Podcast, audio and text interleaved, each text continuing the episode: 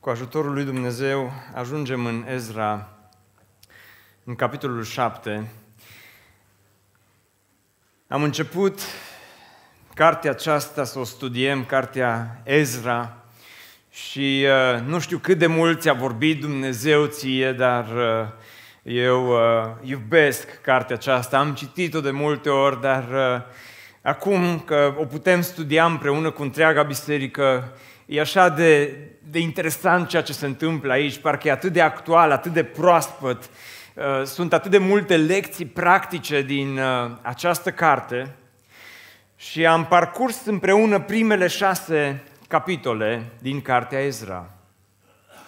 Și să facem așa un scurt rezumat. Vă amintiți cum evreii erau în robia babiloniană? După 70 de ani de robie, Dumnezeu a mișcat uh, Duhul împăratului Cir și uh, Cir uh, dă o ordonanță de urgență, încercăm să actualizăm Biblia, și uh, se întorc acasă uh, Uh, mulți evrei împreună cu Zorobabel, care era lider, și împreună cu preotul Ezra, se întorc aproximativ 47.000 de persoane se întorc la Ierusalim, rezidesc uh, altarul lui Dumnezeu, pun temeliile templului. Vreo 16 ani nu se mai întâmplă nimic, pentru că oamenii își văd de casele lor. După aceea vine profetul Hagai și Zaharia și le predică și Dumnezeu trezește din nou Duhul poporului și Duhul oamenilor și zidesc templul și îl termină și la finalul capitolul, capitolului 6 din Ezra vedem cum oamenii inaugurează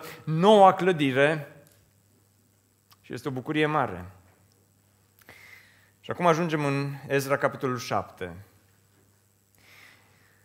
Între capitolul 6 și capitolul 7 au trecut aproximativ 58 de ani. Așa că în dimineața aceasta mă bucur să vă anunț că începem Ezra sezonul 2, aici la BBSO. Este a doua parte din Ezra în acești 58 de ani,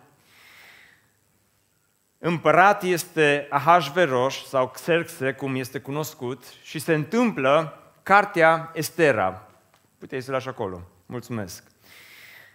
Estera, cu toate evenimentele din, din acea carte, are loc între capitolul 6 și capitolul 7 din cartea Ezra. Și după 58 de ani, trec 58 de ani și acum împărat este Artaxerxe și împăratul acesta îi dă voie lui Ezra și altei rămășițe din poporul evreu să se întoarcă. Este al doilea val de întoarcere din robia babiloniană la Ierusalim și Ezra se întoarce împreună cu o parte din poporul care încă era acolo în robie. Când a avut loc prima întoarcere sub Zorobabel, Ezra poate nici nu era născut sau era un copilaș foarte, foarte micuț. Dar acum au trecut de la prima întoarcere și până în punctul acesta au trecut aproximativ 80 de ani și Ezra vine cu al doilea val și deschideți la Ezra capitolul 7 E așa de interesant ceea ce se întâmplă. În prima parte a cărții are loc reconstrucția templului. În a doua parte a cărții Ezra are loc reconstrucția relației lor cu Dumnezeu. Ezra se întoarce, templul este reconstruit, atenție, zidurile Ierusalimului încă nu sunt uh, refăcute, asta se va întâmpla după al treilea val de întoarcere, când Neemia va reveni cu uh, o altă rămășiță din poporul Israel, dar Ezra se întoarce în al doilea val de întoarcere din robie și se întoarce cu un scop precis să aducă reformă spirituală, să aducă o reconstrucție a poporului în relația lor cu Dumnezeu. Se roagă cu o dorință puternică, se întoarce cu o dorință puternică în inima lui, să aprindă Dumnezeu un foc spiritual în mijlocul poporului Israel. Este incredibil ce se întâmplă în a doua parte. Haideți să ne ridicăm și să citim cuvântul lui Dumnezeu. Ezra, capitolul 7, la versetul 1 până la versetul 10. După aceste lucruri, sub domnia lui Artaxerxe, împăratul perșilor, a venit Ezra, fiul lui Seraia, fiul lui Azaria, fiul lui Hilchia, fiul lui Shalum, fiul lui Tzadok, fiul lui Ahitub, fiul lui Amaria, fiul lui Azaria, fiul lui Meraiot, fiul lui Zerahaya, fiul lui Uzi, fiul lui Buchi, fiul lui Abishua, fiul lui Fineas, fiul lui Eleazar, fiul lui Aron. Amin. Marele preot. Acest Ezra, poate vă întrebați de ce toate aceste nume, mai Cristi? Ce, ce rost are toată această înșiruire de nume? Foarte important uh, această înșiruire de nume pentru, mai ales pentru Ezra, pentru că de ce ne este dat acest arbore genealogic uh, aici, în această carte? Știți de ce? Pentru ca noi, dar în primul rând, evreii să știe că Ezra se trage din uh, familia preotului Aron. Asta era un fel de pașaport pentru el. Asta îi dădea lui Ezra o greutate extraordinar de mare, atât în fața împăratului Artaxerxe, dar mai ales în fața compatrioților săi și când se întoarce înapoi la Ierusalim. Oamenii știu că nu se întoarce oricine, ci se întoarce un om din seminția, din familia lui Aron. Versetul 6. Acest Ezra a venit din Babilon, era un cărturar iscusit în legea lui Moise, dată de Domnul Dumnezeului Israel. Și fiindcă mâna Domnului Dumnezeului său era peste el, împăratul i-a dat tot. Ce? Ceruse. Wow! Mulți din copiii lui Israel, din preoți și din leviți, din cântăreți, din ușieri și din slujitorii templului, au venit și ei la Ierusalim în al șaptelea an al împăratului Artaxerxe. Ezra a venit la Ierusalim în a cincea lună a anului al șaptelea al împăratului. Plecase din Babilon în ziua întâi a lunii întâia și a ajuns la Ierusalim în ziua întâi a lunii a cincea. Mâna bună a Dumnezeului său era peste el. Poate vă întrebați nu doar multe nume, avem și multe date aici. Oare de ce atât de multe date? Acum unii dintre voi vă zice, Cristi, să nu uiți că stăm în picioare, dacă poți să ne așezi și să-ți continui predica. Nu știu că stați în picioare, dar numai asta vă explic și citim ultimul verset și pe aia ne rugăm și vă așezați. Dar este așa de multe date aici, în textul acesta, ca să știm că ceea ce se întâmplă aici, dragilor, nu este o poveste cu mulți, mulți ani în urmă, ci este o întâmplare reală, ce a avut loc, ce, ceea ce se întâmplă aici e, e cât se poate de real, s-a întâmplat, nu este doar o poveste. Și în versetul 10, căci Ezra își pusese inima să adâncească și să împlinească legea Domnului și să învețe pe oameni în mijlocul lui Israel legile și poruncile Domnului. Amin. Haideți acum să ne rugăm. Doamne, te rog să ne înveți și pe noi în dimineața aceasta legile și poruncile tale. Deschide-ne cuvântul Tău, Doamne, fă să fie viu și lucrător în inima noastră. Doamne, vrem să vedem frumusețea cuvântului Tău. Vrem să vedem în dimineața aceasta seriozitatea cuvântului Tău. Vrem să vedem cât de puternic este cuvântul. De aceea fă puternic în viața noastră și fă puternic în inima noastră fiecăruia. Amin. Vă rog să ocupați locurile. Primele 10 versete din capitolul 7 sunt un rezumat al întoarcerii lui Ezra. Sumarizează întoarcerea lui Ezra și scopul pentru care Ezra se întoarce din nou la Ierusalim. Ceea ce urmează de la versetul 11 până la finalul cărții Ezra este că autorul, care este Ezra, despachetează ceea ce am citit aici în uh, primele 10 versete. Foarte interesant. Și vreau să vedem în dimineața aceasta, de fapt, care este scopul. De ce s-a întors, de ce s-a întors Ezra din nou la Ierusalim? Care, care a fost, de fapt, motivul și care a fost motivația? Ce l-a motivat pe omul acesta să lase Babilonul, să lase o relație bună pe care o avea cu împăratul Babilonului, care i-a dat tot ce ceruse. Să lase un loc călduț să-și lase țara în care s-a născut, pentru că, atenție, Ezra s-a născut în exil, în Babilon. Și să se întoarcă într-o țară pe care nu o cunoștea decât din auzite. Să se întoarcă într-un loc în care n-a copilărit. Să se întoarcă între ruine, să se întoarcă în praful care era în Ierusalim, să se întoarcă de la ceva foarte, foarte tare la nimic. De ce? Cheia este în versetul 10. Pentru că Ezra nu era orice fel de om. În versetul 6, uh, mi se pare, Biblia precizează că Ezra era un cărturar iscusit, era un învățător iscusit al legii, avea în el această dorință, această pasiune să învețe și să adâncească cuvântul lui Dumnezeu, dar în versetul 10, dacă puteți să-l puneți pe ecran, spune că Ezra se hotărâse în inima lui să cerceteze legea Domnului, să o împlinească și să învețe. Pentru mine omul acesta este un erou. Pentru că Ezra, pentru vremea lui, a fost un fel de Billy Graham al vremurilor noastre. Un om prin care Dumnezeu a adus cuvântul la mulți oameni. Un om prin care vom vedea că Dumnezeu aduce trezire spirituală. Ezra era la fel ca și Daniel. Era tânăr când s-a întors din Babilon la Ierusalim, probabil. Dar și s-a întors uh, cu această dorință. Avea multe abilități intelectuale, putea să învețe pe alții și se întoarce cu această dorință să aducă cuvântul în Ierusalim. Ceea ce din nou pentru mine este șocant, pentru că în mod normal omul acesta născut în Babilon, născut sub robia babiloniană, putea să spună, ok, dar dacă Dumnezeu este bun, de ce ni s-a întâmplat nouă, poporului nostru, lucruri rele. A, lasă-mă cu Dumnezeu ăsta, că dacă chiar ne-ar fi iubit, nu ne-ar fi lăsat 70 de ani sub asuprirea babiloniană. Lasă-mă pe mine acum cu Dumnezeu, că vorbesc părinții noștri, dar alea au fost atunci, ei sunt într-o altă generație. Aici este cultura babiloniană, aici sunt Dumnezeii Babilonului, aici este viața modernă care se întâmplă, aici este cu totul altceva. Și Ezra putea în mod normal să zică, mă, știți, lăsați-mă în pace, dar omul acesta născut în Babilon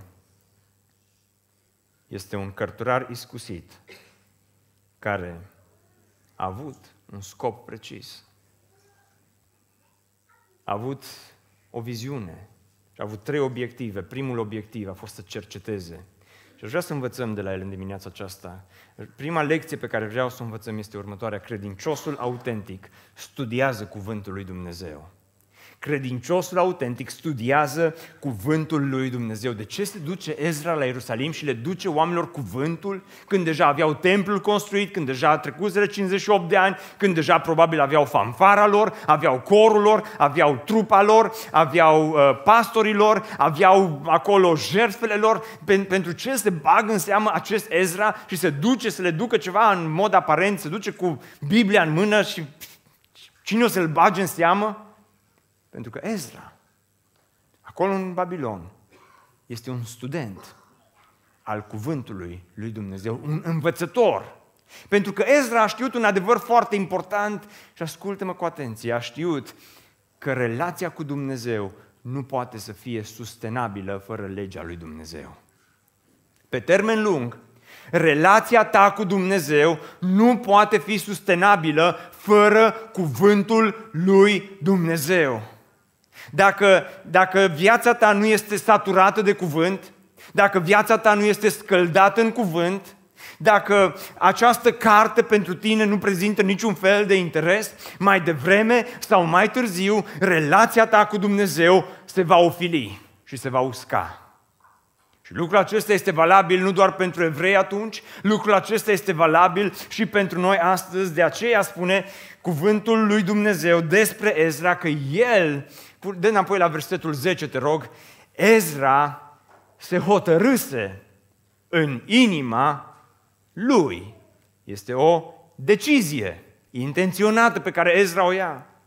Nu este un, doar un sentiment, nu este ceva ce Ezra simte, nu este un fior pe care Ezra îl experimentează și zice, măi, ar trebui să studiez cuvântul, ci este o decizie și o hotărâre și a spus, eu sunt în robie, sunt în mijlocul unui popor uh, păgân, sunt în mijlocul unei culturi ostile, dar aici, în Babilon, spune Ezra, eu îmi doresc să aprofundez legea lui Dumnezeu.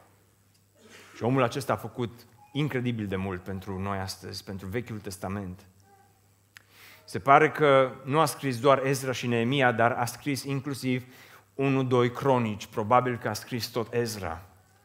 Mai mult decât atât este, hai să povestim un pic să nu vă pierd, care e cel mai lung psalm din Biblie?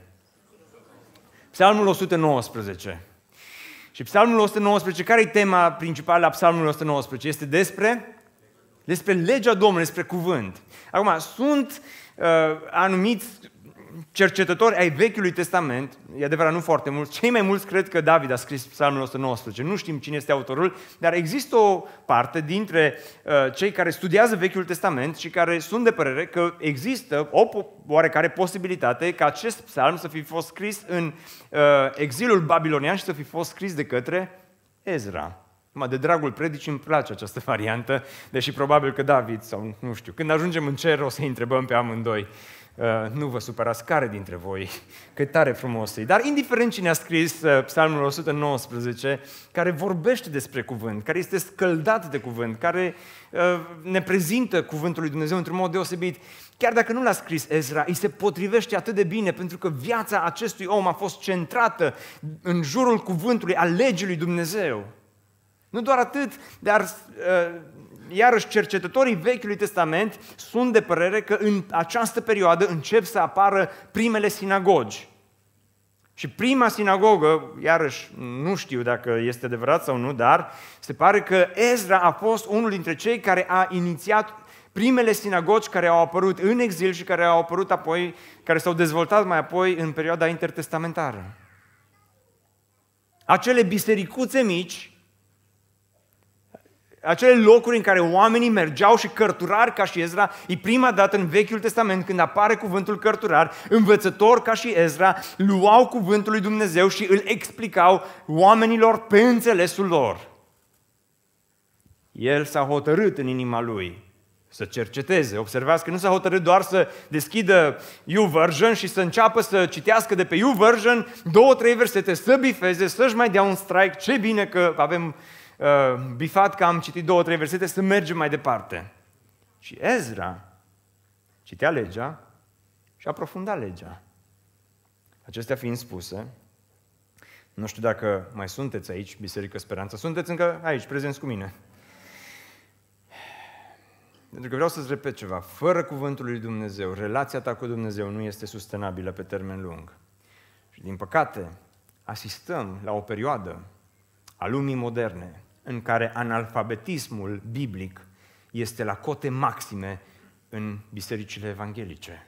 Repet, analfabetismul biblic de la generația tânără până la generația de vârstă mijlocie, inclusiv generația mai în vârstă, ne confruntăm cu, cu vremuri și cu momente în care oamenii au închis Biblia, au pus-o undeva deoparte, lasă-ne în pace, vino, spune-ne eventual niște povestiri frumoase, drăguțe, uh, venim la biserică, poate uh, ne liniștim conștiința. Câți dintre voi poate nu veniți la biserică duminică de duminică și poate chiar atunci când cuvântul lui Dumnezeu te mustră, te simți bine, pentru că zici, no, ok, e ok până săptămâna viitoare, sunt bine, am fost, am fost mustrat, mă duc iar săptămâna viitoare să mai fiu mustrat odată și mi-am rezolvat problema cu Dumnezeu. Dar oare așa vrea Dumnezeu să ne trăim viețile? Și acum eu nu vreau predica aceasta să fie una de mustrare, pentru că eu nu vreau să citești cuvântul uh, lui Dumnezeu din mustrarea conștiinței tale, ci m-aș bucura aici la Biserica Speranța să ajungem să fim mulți Ezra, oameni care să citească Biblia, cuvântul lui Dumnezeu din dragoste pentru Dumnezeu. Din dragoste pentru cuvânt. Oare ce ar trebui, am tot gândit când am studiat textul ăsta, oare ce ar trebui să facem aici, la Biserica Speranță, să prindem mai mult drag de cuvântul lui Dumnezeu, să ajungem să iubim cuvântul lui Dumnezeu?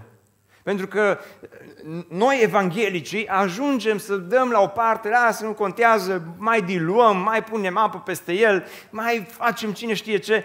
Uh, și până la urmă ajungem să-l scoatem și să-l dăm la o parte, în timp ce în lumea musulmană se radicalizează pe zi ce trece tot mai mult și musulmanii care au Coranul, în lumea musulmană una dintre cele mai importante discipline spirituale, știți care este?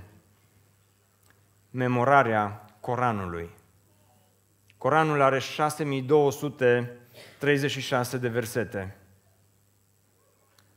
De mici copii, musulmanii se străduiesc să memoreze bucăți cât mai mari din Coran, pentru că ei cred că această disciplină spirituală le va aduce răsplată și în lumea aceasta și în lumea de dincolo.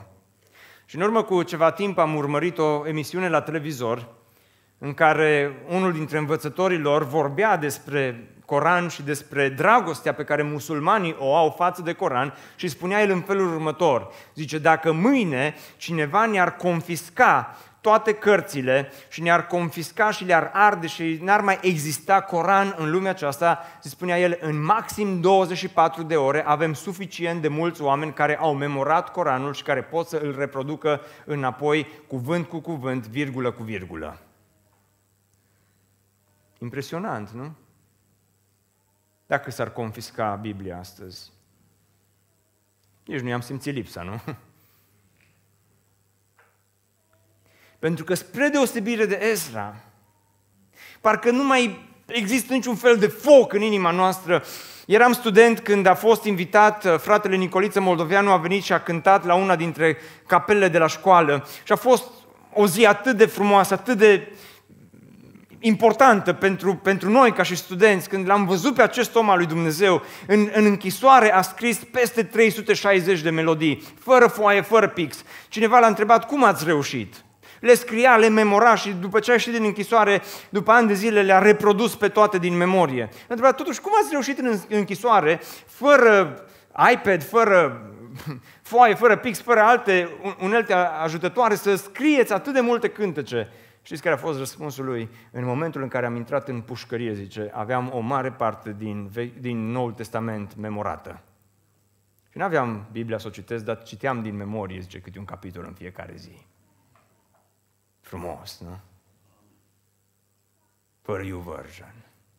Apropo, pot să fac aici o mică paranteză și o aplicație practică pentru toți prietenii mei și frații mei și surorile mele și uh, toți cei care ați venit în dimineața aceasta la Biserica Speranța. Noi, evanghelicii, am fost cunoscuți ca fiind oameni ai cuvântului.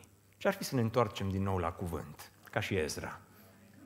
Să începem să-l citim, să începem să-l aprofundăm, să începem să, să, să îi spunem Domnului, Doamne, aprinde din nou în noi flacăra aceasta a cuvântului Tău. Și ce ar fi să începem să, să citim din nou din carte, ce vrei să spui, Cristi?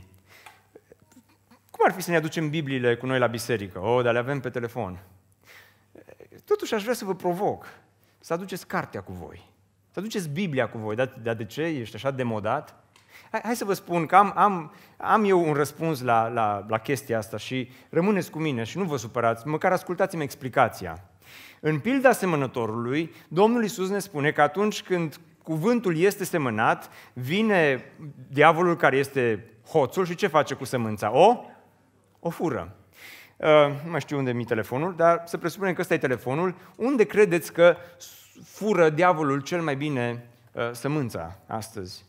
Păi te pui să citești Biblia pe telefon, fac o notificare, fac un like și diavolul mai fura ceva și tu mai citești încă un cuvânt, dar după aia îți scrie nu știu cine și zici, hai că nu mai răspund la ăsta și mă întorc înapoi. Și vii aici la biserică și uh, îți deschizi aplicația și citești de pe aplicație, dar crezi că nu știu câte SMS-uri trimis tu în timpul predicii. Știi? Dar cum să nu? Îi, îi uh, zboară pe aici SMS-urile în timpul, în timpul programului.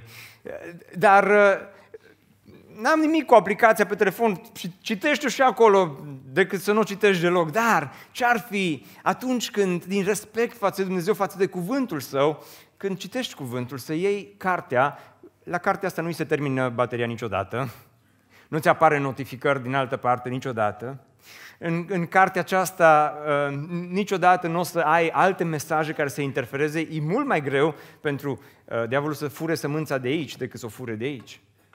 Că oricum încearcă să o fure, că îți zboară gândul în altă parte. Apoi când ești cu telefonul în mână. Am dreptate.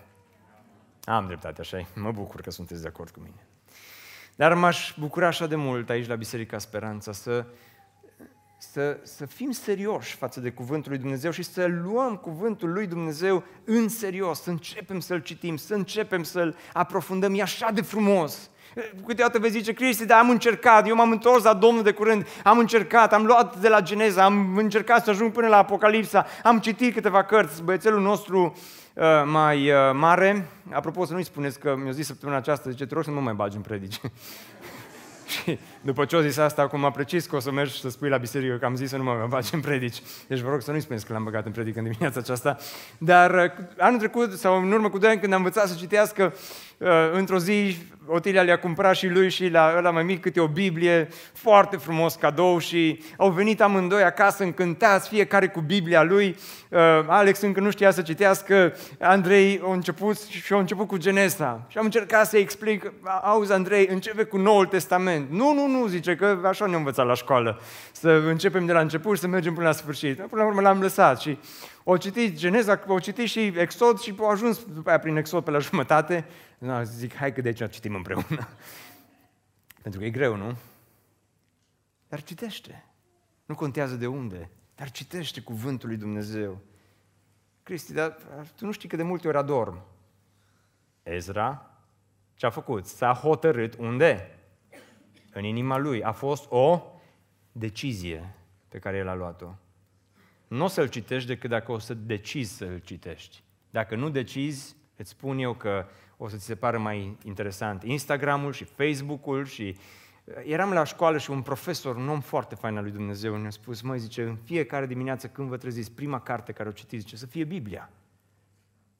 N-am reușit de atunci să citesc în fiecare dimineață să fie prima carte Biblia, dar, dar vă spun, cuvântul lui Dumnezeu.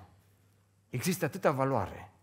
Și așa de fain ar fi ca și biserică să decidem astăzi în inima noastră, fiecare dintre noi, să ne întoarcem la cuvânt, să rămânem lângă cuvânt, să fim oameni ai cuvântului cu adevărat. Amin. Amin. Doi. Al doilea obiectiv pe care l-a avut uh, Ezra de te rog la versetul 10, spune că Cezraș își fusese inima să adâncească și să împlinească legea Domnului. Nu doar să o citească și apoi să vină să, să se bată cu cărămida în piept. Bă, fii atent, mă, să se laude. Băi, uh, voi sunteți din ăștia cu lapte. Eu, zice Ezra, din ăsta cum spune Pavel, deși Pavel nu fusese pe vremea lui Ezra, știu asta, dar uh, cum zice Pavel, cu hrană tare. La, la voi, mă, voi aici la bebesteu cu lăpticul ăsta vostru și uh, pe când, pe când eu, mie îmi place așa să rumec din cuvântul lui Dumnezeu, toți suntem la niveluri spirituale diferite, dar fiecare dintre noi trebuie să creștem tot mai mult, nu-i așa? Dar nu este suficient doar să studiezi cuvântul lui Dumnezeu, este important să-l împlinești. Credinciosul autentic va căuta să împlinească cuvântul lui Dumnezeu. Și Iacov, la un moment dat, vorbește pe subiectul acesta și Iacov parcă face un pic de extegeză și încearcă să explice și hai numai să vă povestesc ce fain explică Iacov. Când vorbește despre cuvânt, spune Iacov, fiți ce? Hai să spunem cu voce tare, fiți împlinitori, fiți împlinitori ai cuvântului și nu doar ascultători. Iacov zice, măi, așa de faini de voi că veniți la BBSO, că mergeți la bisericile voastre, că ascultați predici, că ascultați pe YouTube, că ascultați pe nu știu unde și că auziți și aveți așa de multe resurse, zice Iacov, foarte fain. Și așa de faini zice că vă, vă văd, zice că mergeți și mai trimiteți câte un SMS în timpul predicii, dar câteodată mai și ascultați, zice Iacov. Dar e, e fain să fii iubit ascultător, dar spune Iacov, un creștin autentic trebuie să treacă de la statutul de iubit iubit ascultător la statutul de iubit, spuneți voi cu voce tare, iubit împlinitor. Iubiți împlinitor ai cuvântului lui Dumnezeu, spune Iacov. Dacă doar asculți, dar nu împlinești, spune Iacov, ce faci? Te? Te înșelați singur. Și Iacov știa cum suntem noi, că înțelegem doar cu ilustrații și cu metafore și de aceea spune Iacov, hai să vă dau o ilustrație foarte, foarte tare. Și uitați-vă la ilustrația lui. Spune că dacă cineva este ascultător al cuvântului, dar nu și împlinitor. Și acum urmează ilustrația. Fiți atenți aici, una ce mai fain ilustrații din Biblie. Atunci, zice, el se aseamănă cu un om care își privește propria față sau fața firească, spune în, în uh, Cornilescu, într-o oglindă. Hai să ne oprim un pic aici. Câți dintre voi, în dimineața aceasta, când v-ați trezit, ați trecut pe la oglindă? Nu, nu ridicați mâna, că uitându-mă la voi, unii dintre voi ați stat mai mult decât trebuia în fața oglinzii. Unii dintre voi v-ați propus să veniți la programul întâi, în mod intenționat astăzi, dar din cauza oglinzii, ați ajuns să veniți doar la programul al doilea. Dar spune Iacov, Iacov spune foarte bine că ați trecut pe la oglindă. Zice Iacov, nu este rău să treci prin fața oglinzii, este chiar un uh, exercițiu important pentru fiecare dintre voi. Dar zice, dacă doar treci pe la oglindă și nu se întâmplă nimic altceva, totul este egal cu zero, nu-i așa? Iacov ne încurajează să stăm un pic în fața oglinzii, pentru că atunci când te trezești dimineața, nu te duci în fața oglinzii și încerci să evaluezi pagubele care s-au produs în timpul nopții. Și te uiți cum îți stă părul, slavă Domnului că unii nu avem problema asta, în fiecare dimineață mă trezesc cu aceeași freză.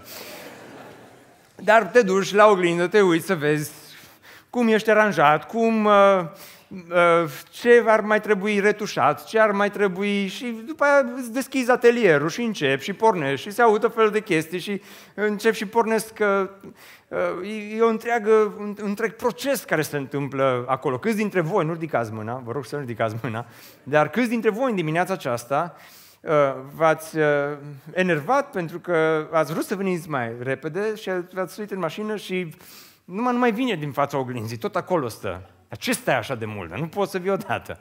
Nu? Și... Dar, dar Iacov spune, ok, te duci la oglindă, te uiți, dar dacă to- doar te uiți și nu faci nimic altceva, zice, totul este egal cu zero. Mi-aduc aminte, în urmă cu mai mulți ani, am mers să, să vizităm o, familia noastră, parte din familia noastră locuiește în America, sora mea, și uh, în urmă cu mai mulți ani, fetița lor avea 2 ani de zile și a fost diagnosticată cu cancer. Și am mers, am mers să fim alături de ei și n-am stat foarte mult, dar în perioada cât am stat acolo am încercat să îi ajutăm. Și la un moment dat, sora mea m-a rugat să-l iau pe băiețelul lor de 5 ani, avea la vremea aceea 5 ani de zile, și să-l duc dimineața la școală. Și am zis, nicio problemă, îl, îl pot duce pe Gabriel la școală. Și zice, vezi că i-am lăsat hainele pregătite, se îmbracă și uh, îl iei și îl duci. Nici o problemă. Dimineața îl trezesc și spun, Gabriel, uite, te rog frumos să te îmbraci, aici ți hainele pregătite. Și uh, am mers și eu să mă pregătesc și uh, coboară Gabriel jos, pregătit să-l duc la școală, mă uit la el și îl întreb, te-ai schimbat? Da, ce m-am schimbat. Uh, zic, ok, hai să mergem uh, la școală. Se suie în mașină, îl duc la școală și după două ore primesc un telefon de la sora mea. Și Cristi, nu te supăra, zice, m-a sunat, zice, doamna învățătoare, să mă întrebe care este motivul pentru care Gabriel s-a dus în pijama astăzi la școală.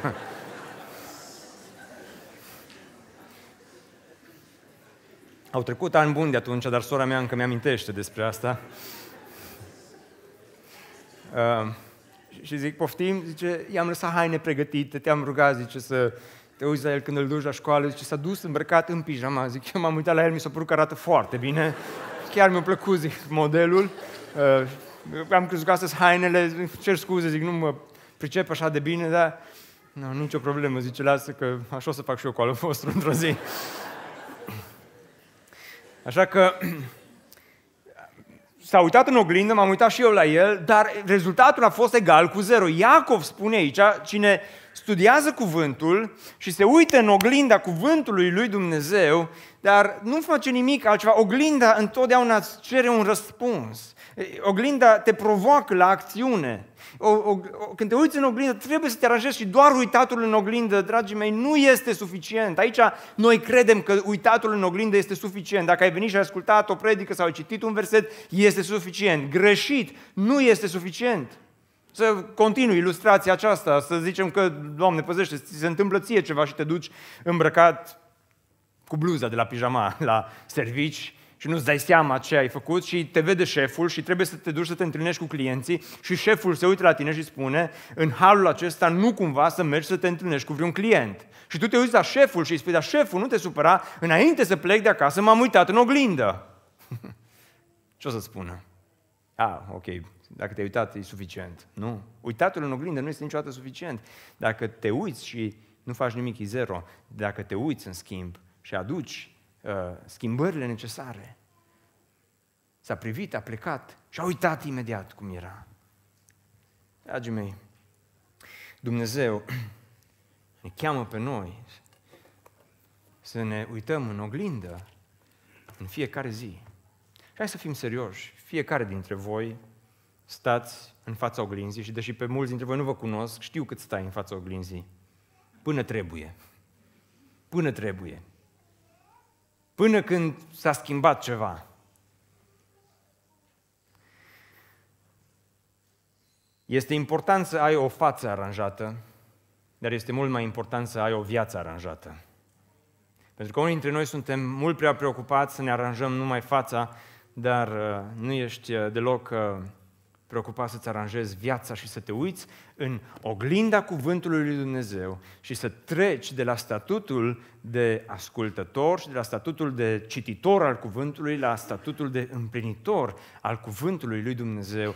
Dar Dumnezeu are nevoie de oameni care să devină împlinitori ai cuvântului să se vadă o schimbare în viața ta, să se vadă o transformare, să vadă lumea că viața ta este saturată, este scăldată, este îmbibată de cuvântul lui Dumnezeu, să vadă lumea că autoritatea ta în lumea aceasta nu este ce spune cultura, nu este ce spune Facebook-ul, nu este ce spun colegii, nu este ce spun prietenii, ci autoritatea sub care tu trăiești este autoritatea cuvântului lui Dumnezeu. Nu la asta ne cheamă Hristos. Pe tineri.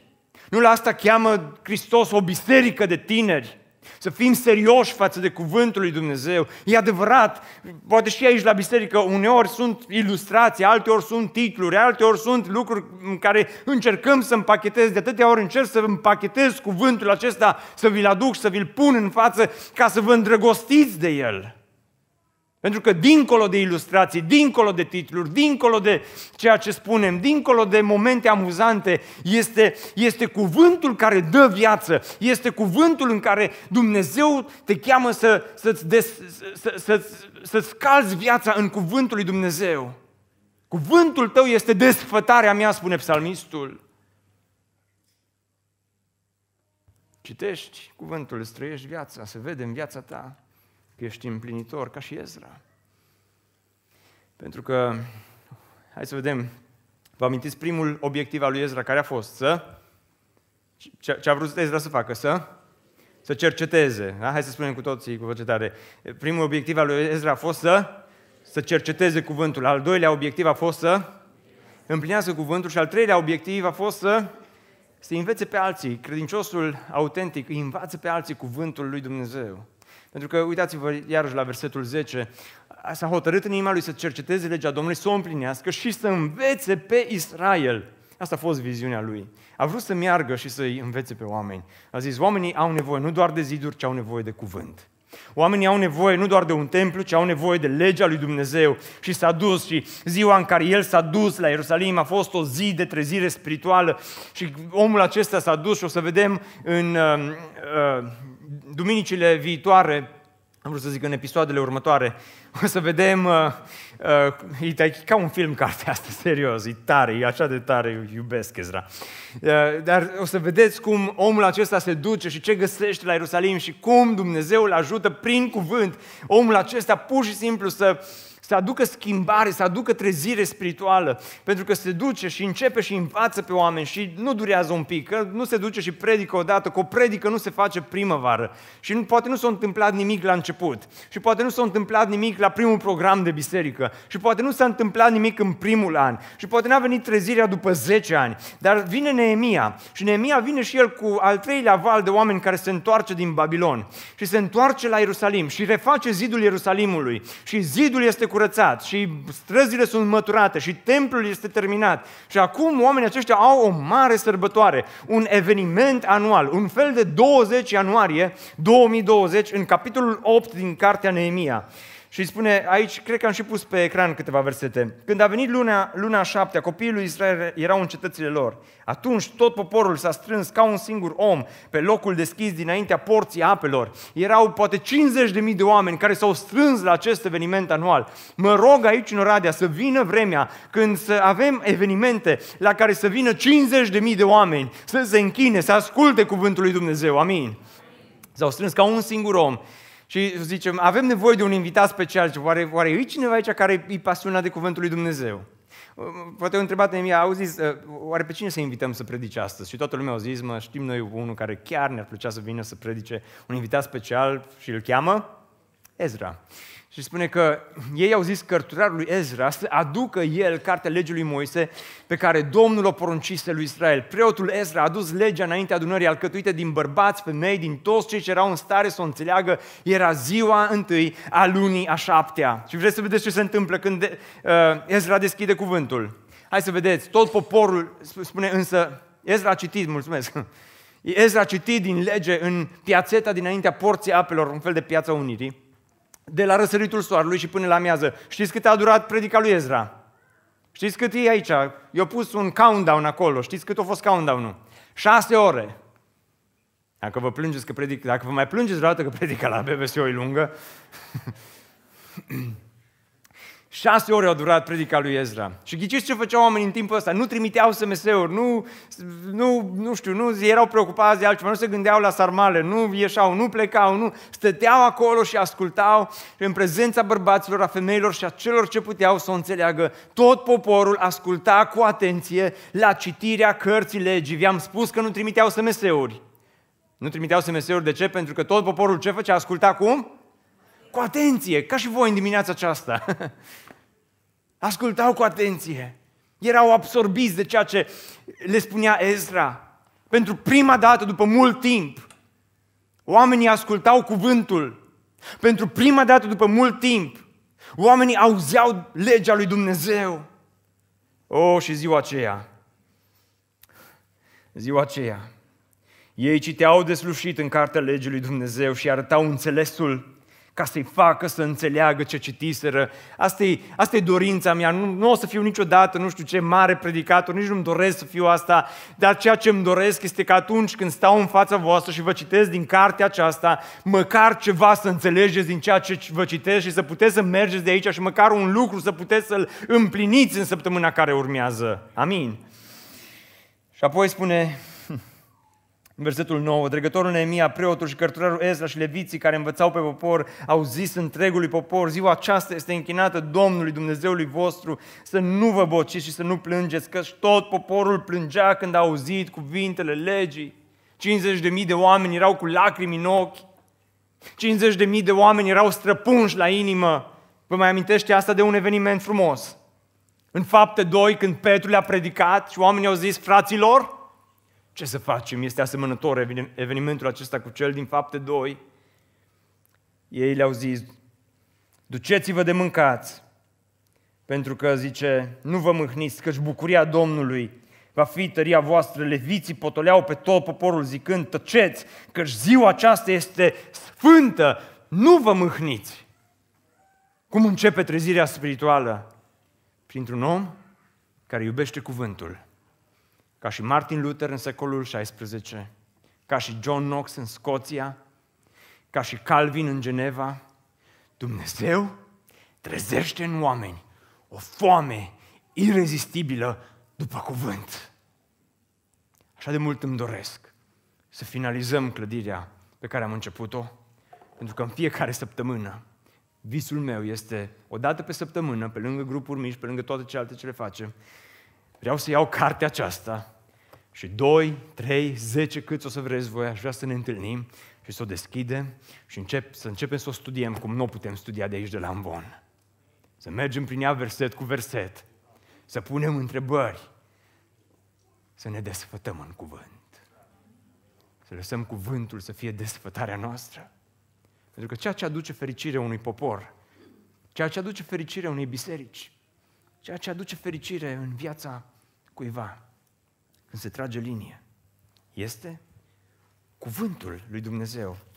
Pentru că spune Iacov, Dar, zice, la un moment dat, dar cine își va adânci privirile în legea desăvârșită care este legea slobozeniei și va stărui în ea, nu ca un ascultător uituc, ci ca un împlinitor cu fapta, va fi fericit în toată lucrarea lui. Strâng cuvântul tău în inima mea ca să nu păcătuiesc împotriva ta. Ferice de omul care nu se duce la sfatul celor răi, nu se oprește pe calea celor păcători și nu se așează pe scaunul celor bagiocoritori, ci ci își găsește plăcerea în legea Domnului. Și zi și noapte cugetă la cuvântul său. El este ca un pom sădit lângă un izvor de apă care își dă rodul la vremea lui și ale cărui frunze nu se veștejesc. Cum începe psalmul întâi? Care este primul cuvânt? Ferice. Tăceți, zice Neemia, nu vă bociți, că ziua aceasta este sfântă, este închinată Domnului. Cartea aceasta a legii, spune Dumnezeul lui Iosua, să nu se depărteze de gura ta, ci cugete asupra ei zi și noapte, căutând să faci tot ce este scris în ea. Căci atunci vei izbândi în toate lucrările tale și atunci vei lucra cu înțelepciune. Biserică Speranța. Noi asta ne dorim. Să fim fericiți. Asta îți dorești. Am mai spus-o și cu alte ocazii. Mie Dumnezeu nu mi-a dat în darurile spirituale care mi le-a oferit, nu mi-a dat niciun dar spiritual miraculos.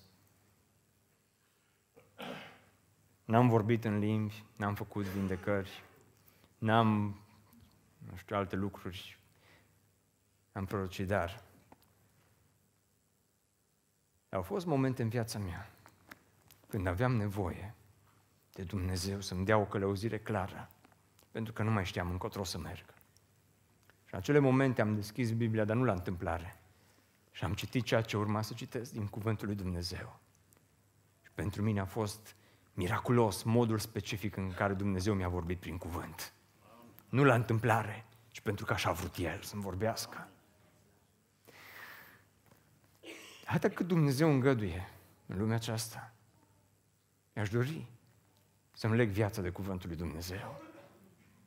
Aș dori ca și biserică să ne legăm viața de Cuvântul lui Dumnezeu. Pentru că se merită. Pentru că spune Ioan 1.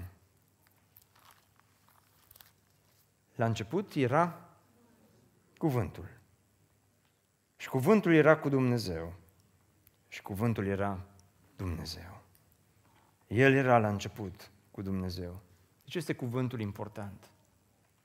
Pentru că la început era cuvântul. Cuvântul ne arată pe Hristos. Cuvântul, în cuvânt îl întâlnim pe Dumnezeu cum nu-L întâlnim nicăieri altundeva. În cuvânt, acolo în cuvânt, dragii mei. În cuvânt este viață. În cuvânt este putere. În cuvânt Dumnezeu îți întărește viața ta spirituală. Stat toată de vorbă cu un tânăr. Mi-a spus, mai Cristi, zice, atât am încercat să mă schimb. Atâtea prostii, eram crescut în biserică, zice, atâtea măgării făceam că nu-ți imaginezi, zice, și numai nu mă puteam lăsa de ele. Și zice, cum te-ai schimbat până la urmă? Zice, știi ce s-a întâmplat? Era o, o, o întâlnire banală de biserică, nici măcar nu era duminica dimineața. Și era un frate, zice, nici măcar nu era pastor. Și ne-a vorbit, zice, despre importanța cuvântului. Și atunci am zis lui Dumnezeu, Doamne, vreau să iau cuvântul Tău în serios și de azi înainte vreau să-mi leg viața de cuvântul Tău și vreau să fac, să fie prioritate în viața mea cuvântul Tău. Și am început să-l citesc. Și am început să-l studiez. Și am început să-l împlinesc. Nu sunt perfect, zice, dar din momentul acela am început să scap, zice, de o grămadă de lucruri din viața mea.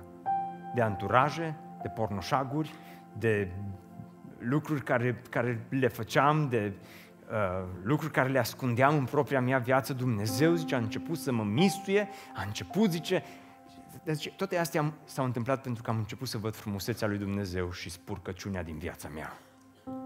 Tineri dragi, care veniți la Biserica Speranța, orice vi-aș spune, nu egalează nu și nu poate egala cuvântul lui Dumnezeu, care este dătător de viață. Pentru că însuși cuvântul s-a întrupat în lumea noastră.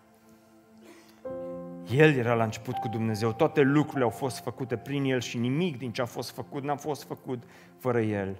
În El era viața și viața era lumina oamenilor. a venit la ei săi.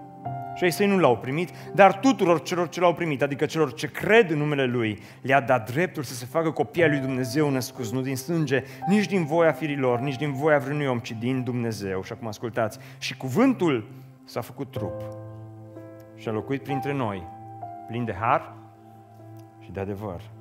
Și noi am privit slava Lui, o slavă întocmai ca slava singurului născut din Tatăl. Noi am privit. Cu expresia aceasta, noi am privit.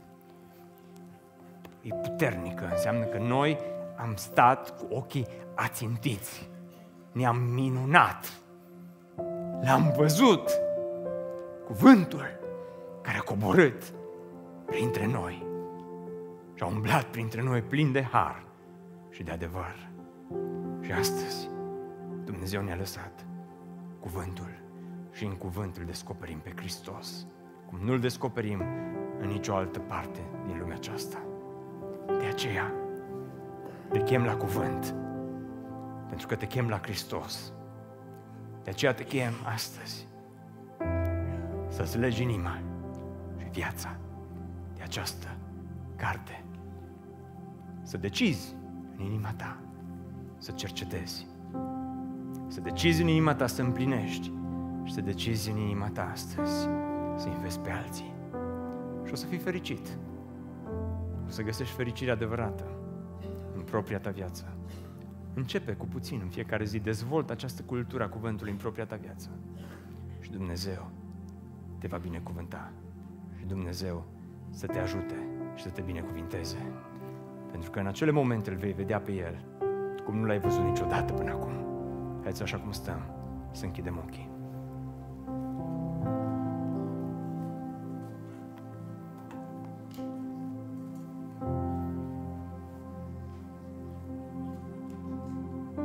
Tată din cer, mă rog pentru Biserica Speranța. Înainte să mă rog pentru biserică, aș vrea să mă rog în primul rând, eu personal, atât timp cât voi sta aici în fața oamenilor.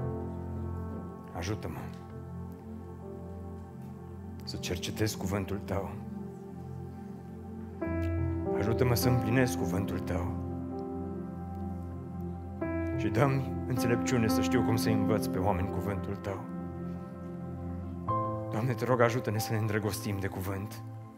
Ridică mulți Ezra în Biserica Speranța. Oameni care să iubească cuvântul mai mult decât orice. Într-o cultură ostilă, te rog, ajută-ne pe noi, cei care spunem că suntem oameni cărții, să ne întoarcem la Cartea Sfântă, la Biblie. Și am vrea să fie Biblia un far, o candelă pentru fiecare dintre noi, o lumină pe cărarea pe care umblăm în lumea aceasta. Mă rog pentru tineri care sunt în locul acesta și care poate că merg pe drumuri greșite. Doamne, lasă cuvântul Tău să fie un far pentru ei, o călăuză. Te rog din toată inima, Doamne. Pune dragoste în noi pentru Tine și pentru cuvânt. Pune dragoste în biserica aceasta pentru, pentru Hristos. Vrem să Te vedem pe Tine înălțat. Înălțat mai presus decât orice în lumea aceasta.